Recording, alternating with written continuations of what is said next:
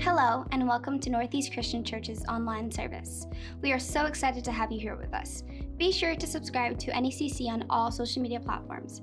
And to listen to our messages again, follow us on Apple Podcasts, Spotify, and YouTube. Thank you, and enjoy the rest of the service.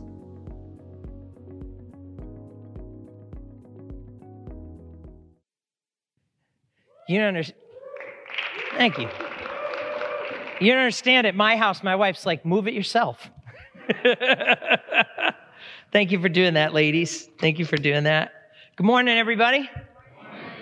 Got a good word for us here, and God's going to speak to us in the most unlikely way, in the most unlikely manner, in the most unlikely place. I want to take you for a journey, thousands of miles and thousands of years and thousands of degrees in culture to the world of Jesus, to a moment not only of his, but also one that every single one of us will face a testing in the wilderness. Pray with me. Father, in the name of Jesus, we just thank you that you are good and that not everything that happens is good, that this world is, is filled with sin and it's filled with evil and disease and sickness, but you promise that you work everything together for good for those who love you and are called according to his purpose. So Lord, help us to know the way of the Lord in the wilderness today through your word and the example that you've given us. In Jesus' name, amen.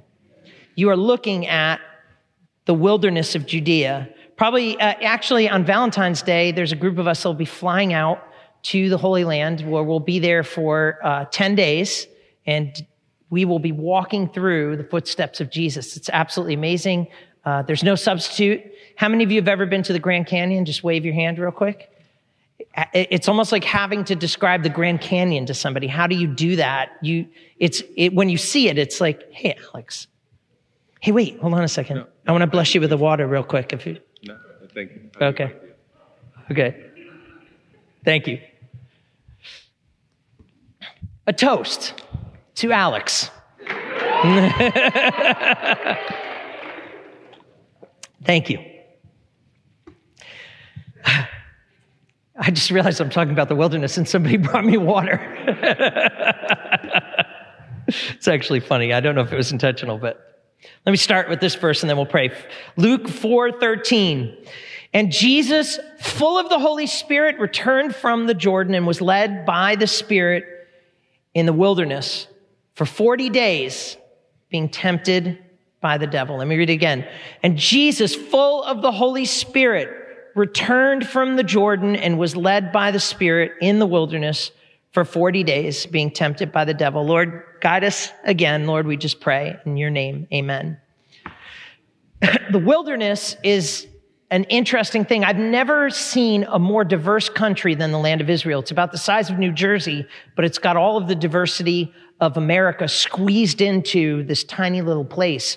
You can literally put your left foot on grass in Jerusalem and your right foot on the beginning part of this desert and see the line that's right there. And what's amazing is, is we get as much rain in Jerusalem as we do in New York or Boston, but then all of a sudden the clouds just jump over and they only give about two to four inches a year in this other spot. So it's the weirdest thing you'd ever see. It's like, it's like, why is this desert next to Boston. It just doesn't make sense, but it's just the way it is. And, and in this place, this is where God led Jesus. Now, the wilderness is, there are a couple of themes throughout scripture that are happening here in this passage. And I, and I actually think it would, it would benefit us for, for me to read the full passage here in Luke chapter four. Now you can listen along or you could read along, but let me give it to you. Jesus, full of the Holy Spirit, returned from the Jordan, was led by the Spirit. You can't move forward without acknowledging something. It was Jesus that led, that it was the Holy Spirit that led Jesus into the wilderness. Say this with me out loud. God will lead me into wilderness. God will lead me into wilderness. Repeat after me, class. Say it with firm conviction. My God, My God will lead me into the wilderness. You can't get past that. You see, if your Christianity thinks that God causes everywhere you to walk to turn into uh, Bermuda, Bahama, and everything is puppies and skittles and rainbows and awesome, you will miss the path and you'll fail the test of the wilderness. God leads you into wilderness. I hear it all the time, you know, where people spiritually, they're like, I'm just dry. It's kind of like Napoleon Dynamite, just dry. That's pretty good Napoleon Dynamite. It's just, I'm parched. God's not talking to me. I don't feel God's presence like I used to. And that's because you're in the wilderness. God leads us into the wilderness.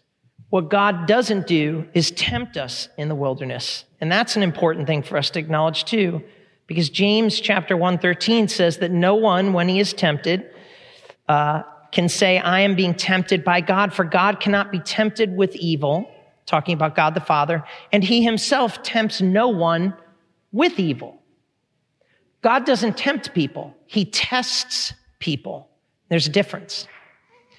See, God tests you, and that word literally means to apply a standard, a test, pressure to see what something or someone is truly made of.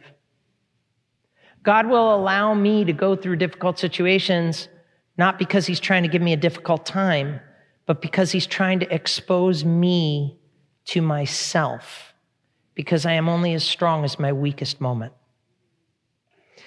And there are wildernesses in life, and God wants to bring us through it. But you see, when it comes to temptation, that same word that's used here in the Greek language also means to entice to do wrong by offering benefits. So it's kind of funny that in one sense, the same thing that God does in that he tests us to show and to prove who we are, the enemy can just ruin it by tainting it and yet he'll test you for the purposes to entice you to do wrong by offering you false benefits, we should say. You ever go to like, imagine if you went and you got hired for a new job and they're like, we're going to give you benefits. And you're like, all righty. We're going to match your 401k. That's great. We're going to give you health insurance. Need it. That's why I'm here. And then all of a sudden you go to the hospital and then you come home and then you get this like $500,000 bill and you're like, what's going on? You're like, I thought I had benefits. You betcha. We just didn't file them. We didn't want to pay them. That makes no sense, right? That's kind of what the devil does is he promises what he can't deliver on. But he brings us into this place called the wilderness and you can't escape the first few chapters of the Old Testament without seeing this theme of the wilderness. Not only of wilderness as a place of testing and proving and refining, but also this idea of being tempted in the wilderness, being tested in the wilderness, and seeing this whole idea of 40 in different ways. 40 seems to be, for some reason, the number of testing. I don't know why. I don't know. I don't know the background to that. I can't really fully tell you that. But for some reason, over and over again, you see 40 as the number of testing. And all of you that are at the age of 40 said midlife crisis is real. I was looking to see if anyone raised their hand. You were smarter than I thought. All right. So 40 days and nights, Noah's in an ark. For 40 years, Abraham or Moses is stripped of all princely power and is tending sheep in the middle of nowhere in obscurity. For 40 years, God leads the children of Israel through the wilderness. And for 40 days, Jesus is led by the Spirit into the wilderness where the devil tempts him. God is trying to prove him, show him the quality of who he is. The devil is trying to destroy him and destroy the plan that God has for his life. There's a way of the Lord in the wilderness. You, your God, will lead you into the wilderness. Don't be surprised if you have a season when you pray and you hear nothing. When everybody is lifting their hands and tears are pouring down their face and you feel like toast. When everybody's hearing of answers to prayer and problems going away and waters parting and everything's great and it seems like your problems are multiplying. The heat gets hotter and you're saying, why are you letting this happen to me, God? God led you into that wilderness because there are lessons that you and I can only learn about God when it's dry, when it's dusty, and when he seems distant. But that's a place where the devil will take advantage of. And that's exactly what I did here with Jesus. He, he comes in and he shows up and he, and he says, I'm, I'm going to totally take advantage of, of this moment. And here's the thing that I love about our Lord, what I love about Jesus. God is not some distant God or some kind of like moral uh, ascent that I reach like Buddha or Nirvana. He's not some distant God, you know, with lightning bolts throwing him down at me. That literally God said, I need to save my people, and so I will go and be with my people and help them. He inserted himself into the problem. And he took on flesh. And John chapter 114 says that the word became flesh and dwelt among us. That's talking about Jesus, this, this one who's headed into the wilderness. And, and while I always look at this story and I instantly feel like it's spoiled because Jesus is going to go into the wilderness. And I've read this a few times and I know, well, he's God and he's going to get tempted, but he can't fail because he's going to go in there and he's going to, he's going to make all the right decisions, right? He's going to say no to all the right things and yes to all the right things. Of course, because he's God, right? But we get so focused on the divinity of Jesus that we miss the humanity of Jesus and the great lessons of why he became like us. So that he could look you and I in the face and say, I totally get what it's like to be so upset with somebody, I want to smack them. It's called Peter. I totally understand what it's like to be stabbed in the back. That's called Judas. I totally understand what it's like that no matter how well I explain it, no matter how many times I show it, people just seem to not take me at my word. That's called Thomas. You see, in his human aspect of who he is, he gets the life that we lived. And the only way that he could save us would be that he could look you and me in the face and say, I understand. Because, of course, you know, if he's just God, then he's going to do it. But this is the part that really strikes me about Jesus is that it says that he's the lamb who was slain, that the holes of the nails and the wound in his side, while you and I will be restored, while we'll be blessed by God for all eternity, he's chosen intentionally to never let those wounds go away. Because when you look at your life and the hurt that's been inflicted on you or the hurt that you've inflicted on yourself, Jesus can hold up his hand and say, I totally get it. And he can look at you and I today, depending on however you feel like you're doing in your wilderness, whether you feel like you're a failure and that you're nothing that you ought to be, that you are, are, just so discouraged with the, the, the bad choices that you've made or the distance that you feel that's between you and God, Jesus can look at you and say, I totally get it. And it says it in Hebrews chapter four, verses, verse 13, where it says this, for we do not have a high priest, talking about Jesus, who is unable to sympathize with our weakness, but one who is in every respect has been tempted as we are, and yet without sin. See, if I'm going to look at Jesus as God, I also have to look at him as man.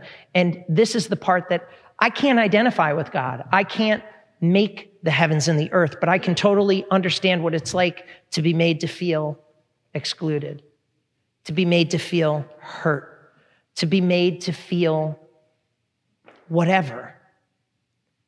And so Jesus looks into your life this morning and he says, I know what it's like to be old and feel alone. I know what it's like to be young and overlooked. I get what it's like to be in your middle years and feel stuck. I know what it's like to walk through the wilderness and I can look at you and say, if I can make it, you can take it. Because if he can do it, we can do it.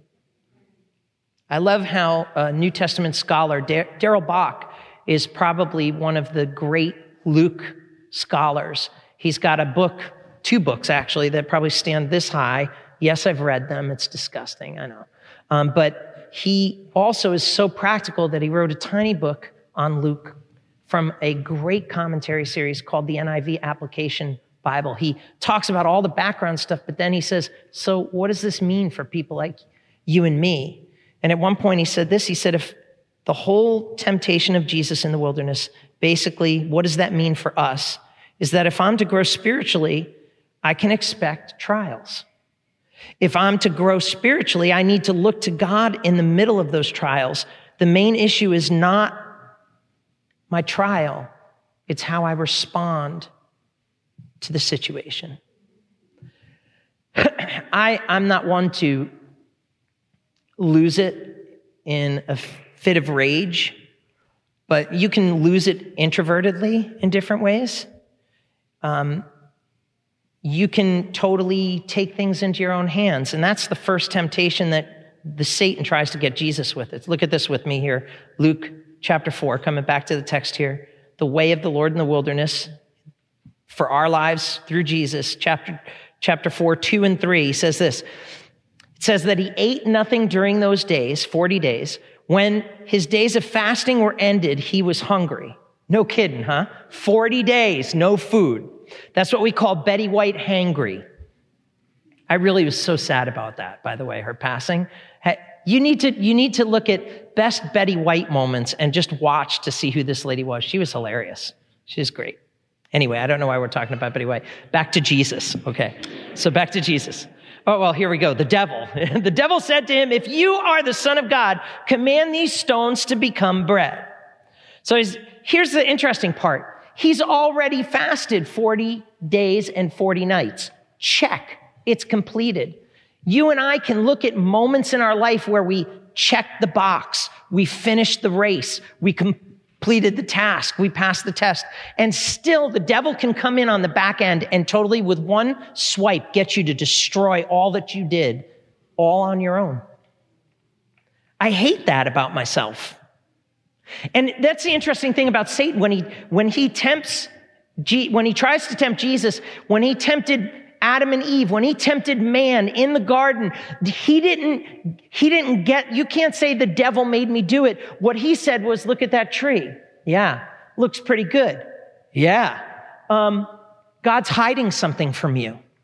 You can have a better life because if you eat that, it's the knowledge of good and evil. And when you eat that, your eyes will be opened. There isn't a single lie about what he said. The fruit was good. It was awesome.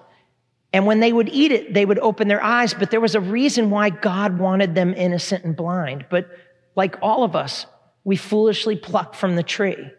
And here, Satan turns to him and says, Hey, if you're the son of God, why don't you just turn the stones to bread? Now, this is kind of a weird temptation because it's like, first of all, he's already finished his fasting, so he could technically do it, right? Like he's not breaking his fast. And by the way, we, we have a month here of fasting and prayer where people are, some people are not eating for 20 days in some cases, people praying. The important thing, I would rather you pray than you try to fast. Like we're not trying to diet, but like you should take a meal. The best meal to push off the plate is dinner because you, you, you can, you can lose weight that way. How's that sound? But, but like, it doesn't mean anything if you're just not eating, but you're not replacing that with communion in the presence of God. And, and he says to, and by the way, if you're trying to fast and you eat and you break that fast, there's nothing wrong with that. You're, you're learning how to grow in those kind of things. But, but here's what's, here's what's happened. Jesus is done and he's all set and devil's like, Hey, turn those stones into bread. Now here's the cool thing about it. Jesus could have probably done it. Swing! If I was the Son of God, I would have turned it into the different breads at Subway. I'd have been like, Italian Herbs and Cheese. Swing! Whole wheat. No. You know, I, I would have been like, I'd, I'd had all capita. We'd had all kinds of French bread, hot Italian bread. I mean, like, but what, what's really going on here? Like, how is that a temptation and why is Jesus going to do it? And why is, what's the lesson for you and me? Well, if you read this, the verse right before this chapter, it's the genealogy of Jesus in Luke. And it ends by saying, the son of Seth, the son of Adam, the son of God. You see, not only is Jesus a son of God, but God has given every single one of us to have the privilege to be his sons and his daughters, to be children of God Most High, but He also, as a father, has a standard for our lives and a path for our lives. And in order for us to realize what God has for us, He wants us to walk in that way. And sometimes when it goes into the wilderness, that's an easy opportunity for the devil to distract us and to, to, to misguide us. And here's what's happening is, is the devil saying, hey, use your own power to make the outcome that you want. You're hungry. You're God. You can do it. Turn the stones into bread. There wouldn't have been anything per se wrong about that unless you understand the background. Israel's wandering the wilderness for 40 years. They say, Oh my goodness, how are we going to eat? God says, Don't worry, I'll provide it for you. God provides manna for them. He provides bread in the wilderness. That's what the table of showbread is all about. To never forget that God can supernaturally provide for you in the middle of nowhere, in the middle of desert. And some of you need to hear this this morning. God can spread a table for you in total nothing. He can provide for you. But the problem here was that Jesus was being tempted to use his own strength and his own power to provide and solve the problem instead of trusting God. That's what Israel's problem was. In fact, Israel said it like this. They said, can God prepare a table in the wilderness? And some of us going into difficult situations, into wilderness settings, into difficult times, we look at it and we're like, yeah, but is God really going to bail us out? Is God really going to help us? Can, can God really, really do it? And the devil, what he does is one of two things. He either gets you to doubt God's ability to provide and be good to you and be faithful to you, or he will get you to become an egotistical maniac that will say, get out of the way. I can solve this problem. Zing, bing, bam, boom. How many of you identify with that second one a little bit more than the first? Thank you for your honesty, Abby. Right? So I'm with you on this. Like, here's the truth is at the end of the day, like, I'm kind of like, God can do it. If it doesn't happen, it's not there. But when the heat's on, I just step in and I say, I'm not here to take sides. I'm here to take over. So this week, Please pray for my family. My father is in hospice. Uh, or in the process of hospice. I've got a red band on. You'll see this on me all the way up until Israel because I want to go there. And, but I also don't want to bring COVID to my father. So please don't come up to me and be like, I love you, you know, and like you petri dish. These are like Wonder Woman. So, uh, this past week has been a very, very rough week. My father should have been in hospice like 10 years ago and he's very stubborn. Fortunately, my brother is more stubborn than him, and he's in the hospital right now. My wife is down there, and she's watching my mom because my mom has dementia, and so she can't be left alone. And my father has been in this excruciating pain, but yet he he won't treat it. So, so I finally say that's it. He need, he's gone to the hospital three times. They've they've done CAT scans. They've done X-rays but they don't have an MRI in the hospital he's been in. And he, and at the end of the day, even if they find anything, they really, he wouldn't survive the surgery. So they, they, we had to get him to a point where we're able to say, let's take the pain out of the way. So I'll be leaving service to go down there afterwards. And, uh, when my father went into hospital, I'm like, I'm not going through this. I'm totally taking charge of the situation. So I walk in and I, I get in touch with my father's doctor and they are amazing. The reason why you need to go to a doctor is there needs to be somebody who knows your medical and your personal history when you go into the hospital. My wife has three broken bones that have mended wrong because she's got such a high tolerance to pain and such an evasion to doctors that she's like, the doctors look at her and they're like, oh my goodness, like we could reset it, but you know, I'm serious. Like she's like a beast, right? So I never get a sick day at my house. My, my wife's like, suck it up, be a man, go to work. You know, in the meantime, my dad is like at death's door and he's like, I'm fine. I don't need any pain medication. You know, it's like crazy. So I walk in and I say, enough is enough. I can't take this anymore. I walk into my father's doctor and I say, listen, you know, he needs to be on hospice. I, I love my dad. He's my hero. I don't want to see him suffering. I don't want him to die, but I also want him to be comfortable. He needs an MRI. He, he, you know, he just needs to know what this is. I know that he can't have the surgery. We need to put it to rest. And so his, that doctor's office was like, okay, yeah, Mr. Conway, you got it. They're, they're great. So then he says, I'll call the hospital. So the doctor calls the hospital. You know what I do? I walk to the hospital. I walk in. I know it's COVID, but it doesn't matter. The rules don't apply to me. I'm not here to take sides. I'm here to take over. I'm walking into the, the ER. I see security guy and I'm like, how you doing? Good. Doing great job. Thank you very much. I'm walking around and I'm now I'm right on the edge where my father's room is. And I realize like something grabs me and says, if I walk in there and try to talk to the doctor, I'll have no effect. So how will I manipulate the situation? Yes, I used the word manipulation. And so I stopped and I said, okay. And I walked out and I went into the main entrance to the emergency room. Hi. You know, meanwhile, I've like violated every single protocol in the building. Uh, yes, hi. This is Dr. Conway. I need to speak to my father, the lead physician in the ER, you know, the over, who's overseeing his case. Comes out.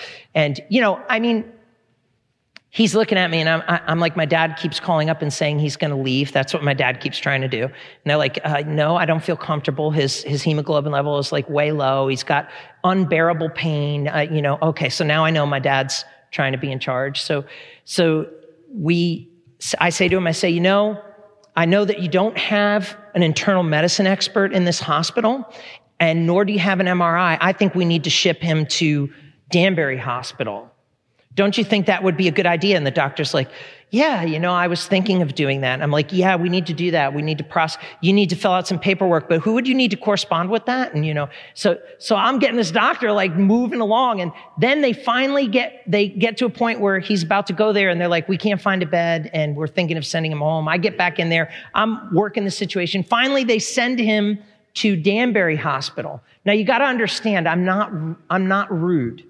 I'm just really direct and I'm, I'm very factual. But I show up at that hospital and I'm trying to get to talk to the doctor and they say, ah, oh, hi, Mr. Conway. They know who I am now. I try to talk to the doctor, firewalled. I try to visit my father. They say, you need to come back in three hours.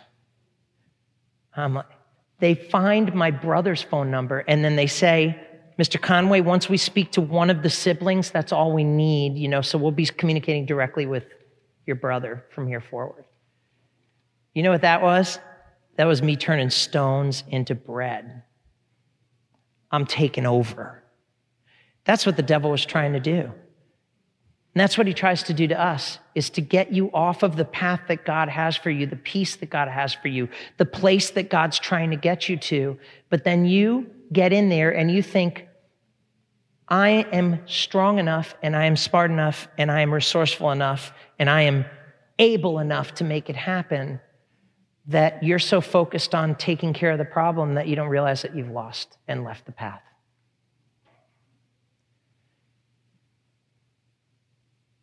That temptation that you experience in your wilderness experience will do everything you can to get yourself out of that desert. And God is saying, I led you by my spirit into this place and there is a lesson for us in the wilderness. And that's what Jesus is trying to show us here is that you can go into the wilderness and you don't have to change the wilderness. You can embrace the experience. Israel says God can't spread a table for us in the wilderness. David says it like this. Not only can God prepare a table for me in the wilderness, but he can prepare me a table before the presence of my enemies.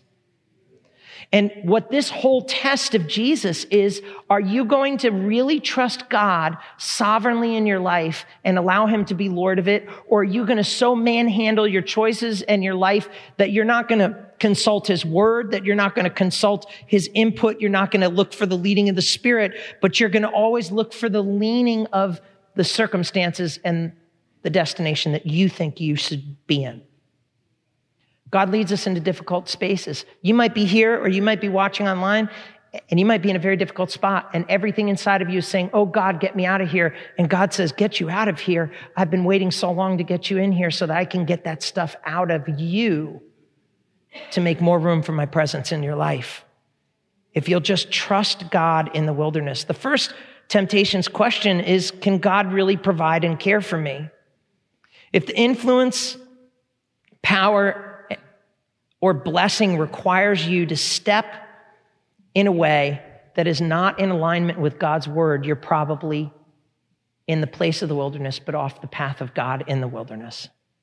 If you Now, what I have to say, and this is important for some of you that are similar to my disposition, I'm not saying that God can't use us to make things happen. I'm also not saying that God won't use your resourcefulness and ability, but there comes a point where it can be sinful and it can be an obstruction to the trust and leading of the Holy Spirit where people like me really need more of that and less of me taking charge of a situation. I'm saying if you have to do the wrong thing to make the right thing happen, it's probably Satan offering you a tempt and a choice that you need to break from. If you have to, let, let me just give you some practical lessons, right? Like, I believe that God can make any relationship work, but if you're in the beginning part of relationship and you have to sleep with that person in order to keep that person, you're probably in the wilderness in the right place, but you have gone off of the right path and you need to find your way back. You're being tested and tempted. You're trying to get the right thing the wrong way. You're being tempted by sin, and God has a path for you in that place, but not that way in that space. If you enter into something knowing that you'll have to break from your ethics to accomplish your outcome, you're on the wrong path. And your heart's desiring the right thing, but you're being tested, you're being tempted, you're trying to get the right thing the wrong way, you're being tempted in the wilderness, and you need to change how you're going about it. I often thought, what would it have been like if you, it, sometimes we used to retell the stories of the Bible to our kids, like, and change the ending. Like Jesus, the centurion, went to ask for, there, you know, we would take a parable and we would just completely change the outcome. Like the good son, he decided he'd never go back. His father went looking for him and he's like, get away from me. I want nothing to do with you. Imagine if Jesus, if we twisted the story here and instead of Instead of doing what he did, Jesus chose that he would turn the bread, the stones into bread.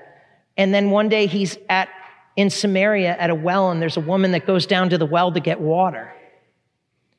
A woman who's on husband number five and all of a sudden she's there because she's, she's the scorn of the neighborhood and Jesus can't say to her, you know, you don't have to give me water. I've got water that can, you can drink. What happened, let me explain this because I always assume like people in a wrong way understand the story. But there's this one point where Jesus goes through Samaria, the, the neighboring enemies of the Israelites, and there's a woman at a well. She's there in noontime in the middle of the day. You don't go there. It's so hot in Israel in the summer. You don't go there in noon unless you totally don't want to be seen by anyone because it's hot. And this woman's down at the well and Jesus is there and he, he, uh, he, she offers him some water and he said, if you knew who I was, you would ask me for water and I'd give it to you. I'd give you eternal water. But imagine if Jesus turned the stone to bread. He couldn't have had a conversation about water. He probably would have been a bread salesman because he left the path and he didn't follow the place. And you see, when we think of Jesus, we think, well, of course he's going to make the right decisions, but what about us? What about us as sons and daughters of God? What about the wrong choices that we've made? Does that mean that we're washed out and washed up? Absolutely not. Because while you're in the right place in the wilderness and you might be, be not on the right path that God has for you in the midst of it, it's never too late for you to get on the path that God has for your life. It's never too late for you to change the tempt, to get out of the cycle. You know, it's amazing, and you'll see this for those of you going to Israel. The, the, the paths in the goat and the sheep paths, you'll see them all over the place. They're, they're, the shepherds take them up on angles and stuff, but all around there's tons of these circular paths all the way around the mountain. And what will happen is, is a sheep will stray away in the wilderness. They'll get on one of those paths and they'll start walking in circles. And they think that they're going somewhere, but they're not that smart. And they walk and they walk and they continue that circle until finally they end up dying of thirst and not realizing that they were on one path, it was the wrong path, and all it led was in circles.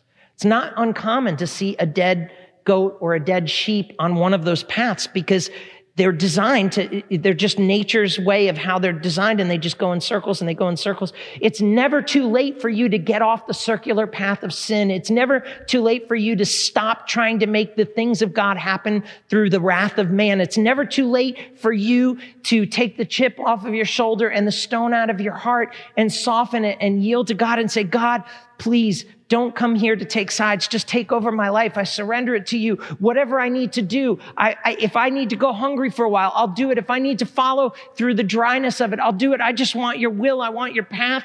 And the devil comes in and he just tries to destroy that. But Jesus was smart. He resisted him. He replies to him and he says this. He says, man shall not live on bread alone, but on every word that comes out of the mouth of the Father. Do you, listen, there are a lot of different people in a lot of different places in their walk with Jesus right now, in this place. Do you really love God so much you love Him more than the next meal? That's what love for Jesus looks like. Do you love God more than the next gift certificate to that place where you got to that, like, if all of a sudden God is prompting your heart and says, I want to speak to you, I want to soften you, been rough on the edges, and you're ready to get up and go out, and God, God's drawing you and saying, Don't do that. Just spend some time with me. Are you going through life and you're spending no time with God? Are you going through life and Jesus, you know what he says? He says, It is written, man shall not live by bread alone. You know what? You can't say it is written if you haven't read it. Are you in God's word? Do you love God's bread more than man's bread? That's what love for God looks like. And that, listen, that is a gift from God. Hunger for God is a gift from God. And in Song of Solomon, it says this Draw me that I might run after you. I often find in my dry wilderness experiences, I'm saying, Oh God, please draw me. Draw me that I become so infatuated with you again that I am chasing you and pursuing you. Some of us need that in our life. But in this wilderness, another temptation shows up. It says this it says, The devil took him and showed him the kingdoms of the world in a moment of time. I don't know what that looks like, but I have my idea. A lot of people, when you're in Israel, they'll talk about, well, he took him on top of Mount Hermon, which is the largest mountain in Israel. Well, you can be on top of Mount Everest and still not see all of the kingdoms of the world. I think that this was a display of power. It was a, maybe it was a vision. I don't, I don't know what it'd look like because I haven't had that kind of thing. But he probably showed him Jerusalem. And if you could keep this on, on going through this to the people streaming and just show them this real quick. He, the devil probably showed him Jerusalem and said, this is what it's all about. This is the jewel. This is going to be the center of the world. This is what you want.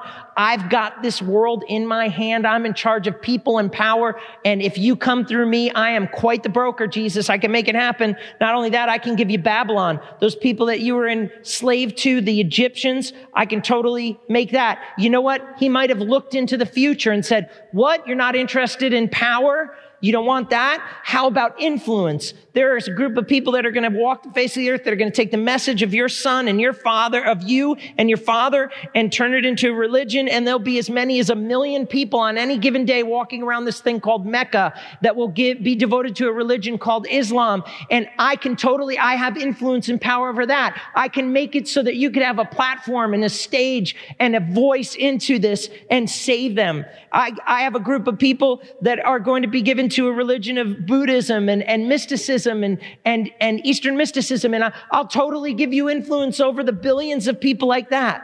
What? You're not looking for influence? I know you love to get away with your disciples once in a while. There's this place called Sandals. right? I know the owner personally. You took him up to a mountain. You have never seen anything till you've seen the Matterhorn. What? You like getting away and sitting in a quiet place with the disciples and being refreshed? Oh, Jesus, I could totally do that. It's all in my power. It's all in my control. I could do that. What? You're not moved? Well, there's a guy in history that's going to rise up named Adolf Hitler that's going to kill over six and a half million of your people, just like Pharaoh did before, except way more. I could totally give you influence and power. He's going to rev up the world. I could totally make him answerable to you. There's a place called Africa, and there's a man named Joseph who's going to rise up to power, and he's going to turn children into warriors and soldiers where they're going to die before their life's begun. Heck, you think Hitler's bad? There's a guy called Stalin and a man called Lenin. They're going to rise up and start a movement called communism. You think that Hitler was bad? Joseph Stalin was responsible for the death of 20 million of his own people. Hitler doesn't even come close to touching him. And yet we made him an ally. And we look around and we hear wars and rumors of wars. Jesus, you could have influence over that. You could have influence over the great cities, the great stock markets, the gold standard, the stock market, precious jewels. That doesn't move you? Let's come back to the heart issues. Jesus, there's going to be sickness and disease that's going to wither people away. It's going to be Ebola that's going to sleep, sweep through the world. And they'll all come together at this place called the UN. I could give you a platform and a voice there. I could give you a platform and a voice in Parliament in England, in the Capitol in America, in the Kremlin in Russia, in the White House. Oh, wait until you see technology. It's going to take off with artificial intelligence, and you're going to be able to accomplish so much. You're going to feel so important and so powerful. Jesus, all of this is mine, and they've been given to me for me to hand to whomever I want. I want to give it to you. I want to help you. You know, it's so amazing how Satan, in different times in my life, has spoken like that. And you just are almost like, yeah, no, that makes sense. If you need to broker anywhere but this way for influence and power and significance, you may be in the right place called the wilderness, but you may have been tempted off of the path of the way of the Lord in the wilderness. God's calling you back. See, the wilderness comes down to one simple lesson. Either Jesus is Lord of all or he's not Lord at all. Do you really, really trust him? And again, I say this that I'm not saying that God doesn't use us to be go getters and to get doing things, but it's so easy to get lost in it. And the devil just comes down and says, Oh man, I'll give it all to you, Jesus, all authority. It's all mine. I love how William Barclay said, He said, This is the temptation of compromise. The devil said, I've got people in my grip. Don't set your standards too high, Jesus. Strike a bargain. Just compromise a little bit with evil people to get a good thing to happen. And back came Jesus' answer. He said, God's right. God is God. Right is right. Wrong is wrong. And there can be no compromise in the war on evil. He looks at him and he says, No, Satan, it is written, worship the Lord and him only shall you serve. It's amazing the half truths that are whole lies. How do you know that you've kind of given over your world to something else other than God? I'll tell you, you can measure it.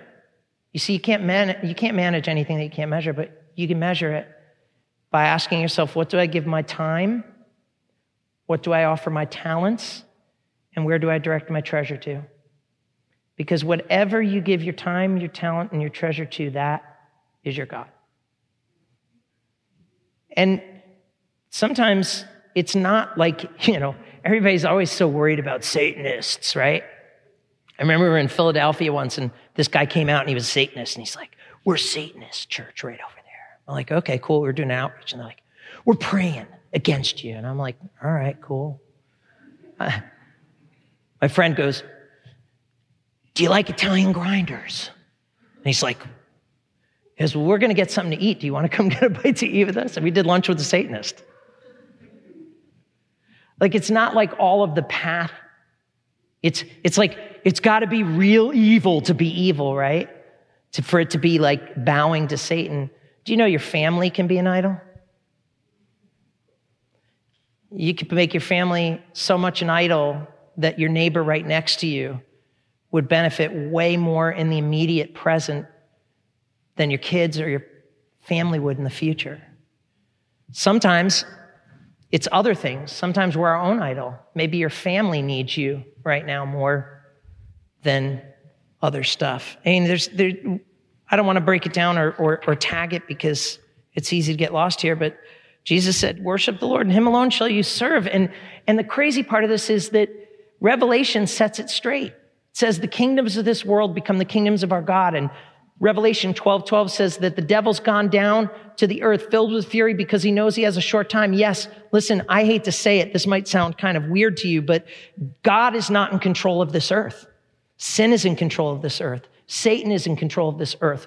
Carnality and people are in charge of this earth, but God's spirit dwells within us and greater is he that's with us than he that's in the world. And we are called to, to, don't clap so much because it's not an easy walk. You are called to bring the kingdom of heaven to earth by the way that you conduct yourself. We are in the wilderness. We're in the wilderness. I always do that, right? Don't clap. Sorry. For those of you that were clapping, by the way, let's just thank you so much. Pastor Paul, you're so smart. You're so witty. Boaz, why don't you come on up? And uh, the last one here, I want you to see this as he comes forward here, and we, we call it closed. The last temptation is, is almost a weird one unless you know and you've been to Jerusalem and you've studied the history in, the, in this way. And you guys will know it. You'll have the secret. No, no Bible college education. You'll have it says that Satan took him to Jerusalem and set him on the pinnacle of the temple and said to him, if you are the son of God, throw yourself down from here. He's very specific. He takes him to a place called the pinnacle. And then he says, if you throw yourself down from here, this place, then he says that angels will swoop down, for it is written in the book of Psalms, He will not let your foot dash against the stone, but He will give His angels charge over you, and your foot will not strike a rock. And I always try to picture that because I don't know about you, but I've been cursed by the Renaissance that whenever I think about angels, I think about little babies flying around in need of diapers, right? And they're just like, you know, like, that would not be a cool rescue, man. I'd just be like, just let me fall. just don't come to my rescue save me the embarrassment, you know. But angels, so big they shouldn't fit in a room, but they do. So bright you shouldn't be able to stare at them, but you can. Well, in Jerusalem, in the city of Jerusalem at the temple, there's a place that we know of called the pinnacle. And there, on top of that place, was a spot they called the place of trumpeting. In fact, we have the inscription of what went there. And what would happen is, is just like the call of prayer in Islam, but three times a day they would do the, the place of trumpeting where they would blow the trumpet and everyone would pause and they would look towards the temple. See, the temple looks towards the east, God Himself from the rising of the sun to the going down of the same. His name is to be praised. Every synagogue, the opening of the synagogue around the world points to Jerusalem, to the temple, but the temple looks to the east. And on that corner of the pinnacle, whenever you'd be at that time, morning, noon, or night, someone would go and, and blow the trumpet, and it would be like the call of Gondor. People would stop and they would pause and they would pray and they would say the Shema and the, the, the prayer, Hear O Israel, the Lord is one. You love him with all your heart, soul, mind, and strength. And, you know, they, they would pause and do this, but every eye would turn towards that place. And what Satan is saying here in this place, Jesus, this is your chance. Show them who you are. In other words, if they knew who you were and we create the right atmosphere and you impress them enough, oh, they'll follow you. I'm afraid to say that it took me about 48 years of my life to finally get off of this drug called impressing people. Oh, if I, I it, it's amazing. In fact, um, believe it or not, my my degrees are not on my wall in my office, they're in my father's house because they mean more to him than they do to me in that sense. He's proud of me for that. I'd rather have him look at those things all the time and smile than me have them on my office. Oh, oh, you're a doctor. Oh, you went here, you did this, you did that. And see, see we go through life and we get so impressed by other people, but we're not called to impress, we're called to bless. If you have an ability or a talent or a skill or an accomplishment that exists for the purpose of you not only earning a living, but also in humility to be a blessing to other people. And if you walk around and you're, you're focused on all of that other stuff, but you're not focused on people, you may be in the right place called the wilderness, but you may have just wandered off of the path and have been tempted to put your attention in that spot that says, if I just impress see, if I didn't have to care about what you thought of me and I didn't have to think about what you care about, the music and, and all this stuff, church would be a lot more easier for me to do it. If I didn't have to worry about, like, you know what? If you please give to the church, you know, and we can really help the poor, and, you know, what do I need to do to, to have you walk in obedience to God? If I had to, if, if I cared about that or whatever, if I didn't have to think of that kind of stuff, my goodness, the good that God's kingdom could do through this church. But so many of you are holdouts from God's path, God's purpose for your life, just kind of holding out. And my, my question for you is this why? Why are you trying? Why are you trying to impress everybody? Why are you trying to live for anybody except an audience of one? It's so much easier. You know, many of us, we have different ways of responding to it. We become really shy and hurt and introverted, and we withdraw from everybody. I just don't want to impress them. Or we become really strong and bravado and we're just like, I don't care what you think. Of course, we care what people think. But God's engineered us to only care about what one person thinks, and that's Him. And if you live your life to bless and to walk the path of God and not worry about the opinions of men, you'll, you'll bring heaven into the wilderness. You'll change a life. You'll, you'll cause someone's loneliness to dissipate because you'll be less consumed with the next thing you're out to do and you'll be more consumed with trying to, to bring hope and help to somebody's world. You'd, you'd stop criticizing your spouse and start carrying them and caring for them. And the short way through the side road of sensation is a dead end when you don't continue to deliver signs and wonders for people and suggest that a cross is what really this is about instead of a crowd, people abandon you for the next sensation that comes along. And it might be more impressive, but you might be on in the right place, but you've missed and wandered from the path that God has for you. See, it comes down to this one thing, and I, I close with this is the lesson that Jesus and the wilderness is trying to tell us is simply this there's a lot of different ways to get bumped off the path. But the one way, regardless of whether the temptations that are in there that are mentioned or not come your way, whether they're different, it really comes down to two simple things that you're able to admit number one, that there is a God, and number two, you're not Him. That number one, that you are not enough to make things happen. And number two, that He's willing to provide all things for you if you're willing to trust Him. You'll have more peace in your life. And that's what I want to pray for right now. Um, that God would help you. You are, if you are not in a wilderness, you're headed there. They're unavoidable in life. They're unavoidable. But God wants you to know the way of the Lord through the wilderness, so that you you can be on the right path and still, even though you don't like it, be in the right place in the wilderness. It's the place where God removes all distractions, and it's just you and Him. And so, Father, right now, in the name of Jesus, I just thank you that we can be in the right place with you. And that's first what we do. We just want to say we want to be right with you vertically. Um, I wouldn't pick the wilderness, I wouldn't pick this place. But, but God, you in your wisdom, know how to shape us and to build character in us because it's a lot of weight and a lot of pain to carry a cross. And each of us is called to carry our cross and to bear our crown of thorns, to live like you did. And Lord, I thank you that you weren't a cheap sell off, you weren't a cheap knockoff, but you were the you were God Almighty. You could have turned the stones into into bread. You could have bypassed the devil and taken, uh, you could have had a hostile takeover of the world. You, you could have impressed and re impressed everybody over and over again, but that wasn't the path. God, right now we, we need a realignment of our life with the path. Lord, forgive us if we've wandered from that. Lord, you, you know, Lord, that you know the areas that can distract us, they can actually be a good thing but yet bringing us to a, to a bad place. And I just pray for everyone that's listening, everyone that's watching, everybody that's here, that you would help us to, to, to do inventory in our spirit. Forgive us for our wanderings, Lord. But God, thank you. There's, ne- there's, it's never too late for us to be on the right path, to get back on that path. And Lord, the wilderness is just a season. And so we want to say to you this morning, we trust you.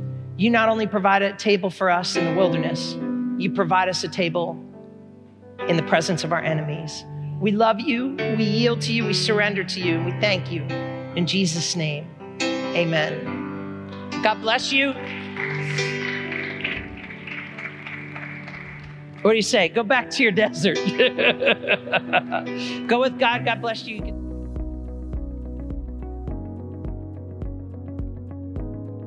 Thank you again for being with us today.